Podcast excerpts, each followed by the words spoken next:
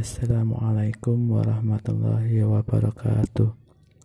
Halo teman-teman Gimana nih kabarnya selama masa pandemi ini? Semoga kita sehat ya.